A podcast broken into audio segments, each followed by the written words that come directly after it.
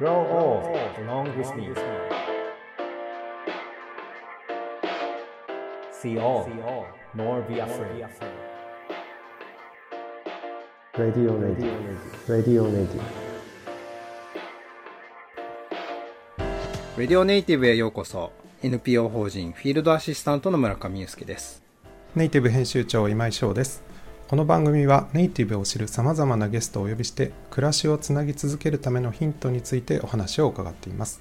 さて今回で3回目ですが小笠原で希少な鳥赤頭カラスバトについて長年取材をされているライターの有川美希子さんにお話を伺っています。有川さん今回もお願いいたします、はい、どうぞよろしくお願いします。今回は小笠原のネイティブの人たちについてお話を伺いたいんですけれども小笠原の人たちこのネイティブの人たちが取った道というのは希少な赤頭カラスバトだけではなくて原因であった野猫も守る道だったということなんですけれどもこの辺りお話を伺えますでしょうか？はい、そうですね。まあ、今、小笠原で外来種として一番脅威なのは野猫っていうことで、鳥や、まあ、昆虫とかを襲うからっていうことで、島からとにかく排除しなきゃってなった時に、島の中で猫を守ろうっていう風になって今の動きがあるわけでは実はなくて、まあ、とにかくもう本当に危機的状況なので、40羽って言ったら、小学校一クラス分ぐらいのね。数しかいない鳥を守るためには、NPO の人たちは殺処分もしょうがないんじゃないかっていうふうに考えて、その相談のために東京都獣医師会のお医者さんに電話をしたんですね。うん。で殺処分の方法を教えてくださいっていうふうに言ったところ、いや、猫も鳥も同じ命で、うん。自分たちは猫とかマイネとかそういうものを守るために日々活動してるので、猫を殺す方法なんか教えられませんよって。だったら、こっちに送ってくださいよっていうふうに言うところから、小笠原で猫を捕獲して、東京都の獣医師会に送って、うん。受け取ったクリニックで人間になれる訓練をして、里子に出すっていう流れが生まれたんですね。うん。本当に偶然というか、うん。だけどやってみたら一番誰もがハッピーになれるっていううん。方法だったっていううん経緯なので猫を大事だから守ろうからそうしようよっていう出発点では実はなかったんですね。うん。うんなんかやっぱりあの不思議だなっていうあの印象を前回かなあの言ったと思うんですけどなんかそのやっぱこう一刻の猶予もない合理的に目的に向かってやっていかないといけないっていうふうになるとやっぱりそのある種のこうバックキャスト逆算していく考え方がでも伺っていると逆算ではなくて一個一個こう石を積み上げてって最終的に積み上げてった石がその保護につながっていく。でその石の積み上げっていうのもなんか偶然いたとか偶然その人がそういうことを言ってくれたからっていうなんかそんな連続にどうしても僕は聞こえてしまってそこがすごく不思議だなというふうに思ってバックキャストの方が安心もできるじゃないですか。目標も可視化されてたりするので、そこにええなんか皆さんもがいてももがいても進んでるんだか後退してるんだかっていうなんか実感の持てない不安みたいなものがあったんじゃないかなとか。赤頭カラスバトのこの活動についてはその1回目で言ったうん。実はすごく昔からの問題だったのをやっとできるようになったっていうのが、まあ、世界遺産の登録と関係してたのでそこで一気に予算がついて、まあ、猫をを捕獲するっていうチームが組めるようになったっていう経緯があるんですけど、まあ、最初は取り放題に取れたぐらいだってどんどんどんどん東京に送り、わずか1年半後ぐらいにもう若鳥が里に出現みたいな感じで、こんなに早く結果出ちゃうのぐらいな感じであの増えちゃったんですよ。うんそこまでは超順調だったんですね。うんあと、もう本当に3、4頭ぐらいしかいないんじゃないみたいなところまでもう一時期行ったんですよ。うんこれがすごい自然相手の一番の大変なところなんですけど、うん山の中で突然猫が増え始めた。うん。それはいろんな背景があって、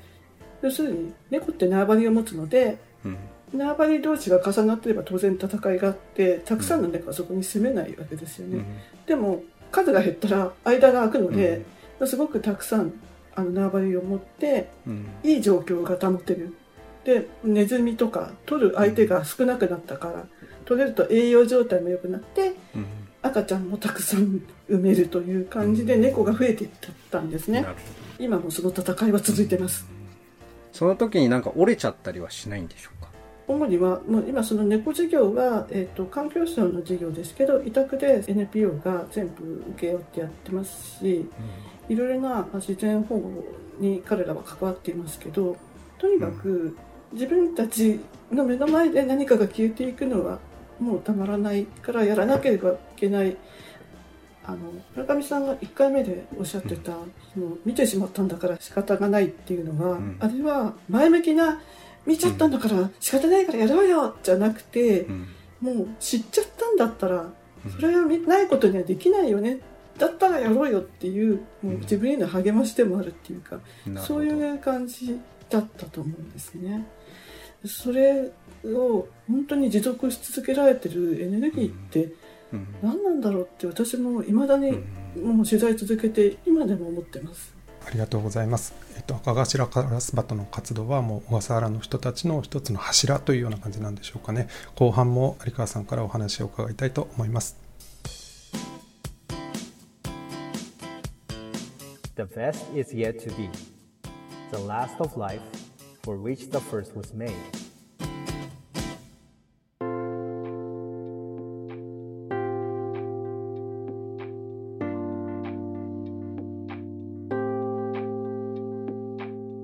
鳩も守る猫も守るということが一つそしてそこからリバウンドっていう話も出てきたと思うんですけれども野生動物の保護というのは非常に難しい問題なんだなと思いましたけれどもこの辺りから有川さんご自身が学んだことっていうのはどういったところになるんでしょうか？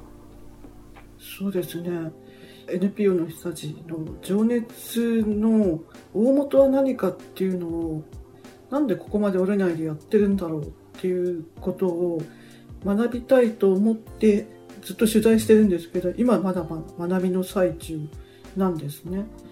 例えば台風とかがあった時に小笠原を通過する台風って半端なく大きいことが多いので、農家さんとかの大事に育ててた果実とかが一気にガーってなくなっちゃったりする時があるんです。でそういう時に彼らは散らばってしまったものを片付けたり、もう一回その果実を守るためのネットを張ったりっていうのを農家さんと一緒にやったりしてるんですよ。それはやっぱり普段これ赤頭カラスバトの他に小笠原オオコウモリっていうやっぱ天然記念物希少種のオオコウモリがいるんですけど、が農家さんの果実のところに来ちゃうんですね。だからそのオオコウモリが絡まらないようなネットをつけさせてくれっていうふうに彼らはいつも働きかけていてだけど農家さんは大変な作業なので、いやあまあ、僕らが張りますからやらせてくださいみたいな交渉を常にしてるんですよ。でだからいつもそうやって話をしている島の本当のレジェンドみたいな農業をやってる人たちが大変な目にあったんならこの時に助けなきゃっていうすごい気持ちで行くんですね。それがその赤頭の方の行動ともずっとつながっててなんかね、うんなんでそれつな、うん、できるんだろうっていうのは未だに取材中なんです。なるほど。ずーっとあの、不思議だったのが、なんでこの有川さんのお話というか、この小笠原の島には、ともするとこう折れちゃうような、たくさん、台風もそうです。あの、ある中で、あるいは何かこう、あの、小さなことで言えば喪服とかなんかそういうものがないとかっていう困りごとがあった時にも、物事が動き出す瞬間が島の中にたくさんある。ああるよ、これ着なよってのもあれば、なんかネット張るよとかってのと、あと猫をなんとかしなきゃいけないじゃあ俺頑張るよ、やんなきゃいけないっていう、なんかその、たくさんのその物事が動き出す瞬間、本当にたくさんあるんだなっていうふうに感じて聞いてたんですね。うんで、まあ、それがなん、なんでなんだろうっていうふうに思ってたんですけど、なんかどうもその、決めつけてないっていうのと、構えすぎてないっていうところと、でもこう、心構えはしてるっていうような、なんかそう、そういうなんかすごくこう、バランスの中で、なんか降って起きたら、その、体が動いてからなんか考えるみたいな、なんか、体で考えてる感じがなんかすごくするなって、なんかちょっと、あうん。まりにも言葉になってないんですけど。その辺はでも根底には何かすごい信念があるように思っていて、前にその、まあ、よく話を聞くその NPO の3人のうちの1人に、なんでそこまでし続けられるのかっうん。てストレートに聞いたことがあって話を聞いた人っていうのはもともとはあの東京都の職員だった人で小笠原の市長っていうところに希望して赴任してきて、うん。その当時その市長の先輩でみかんこみばえって今奄美とか九州の方まで来ちゃったって問題になってましたけど柑橘類とかに入って出荷できないように荒らしてしまう虫がいて、うん。その根絶のためにそれこそもう昼夜を厭わず動いた先輩がいたらしいんですね。うんそういう人たちのやってるのを見て学んで、だから自分ができるんだったらやらなきゃっていうのがやっぱあるみたいなんですね。出し惜しみをしない。うん。いや、なんか、あの、やっぱまあ、離島のね、船がドックに入っちゃうときに、こう、備蓄するっていう話をちょっとされてたじゃないですか。はいはい。で、備蓄っていうのは、まあ、ある種その、出し惜しみっていうか、プラスアルファで買って貯めておくってことじゃないですか。ええ行動っていうところに関しては、備蓄してない感じがするんですよね、それこそ。でも、まあ、イレギュラー、そのね、備蓄、船の補給がうんぬんでは、まあその、分かってる範囲でのイレギュラーなのかなっていう気はするんですけど、なんか、どうなんですかね。猫の活動は、まあ、再々話をしている NPO だけじゃなくてう、ん。本当にいろんな行政村東京都とかえっと林野庁とかいろんな組織や団体や人が絡んでいるので、共同作業でもあるわけなんですけど、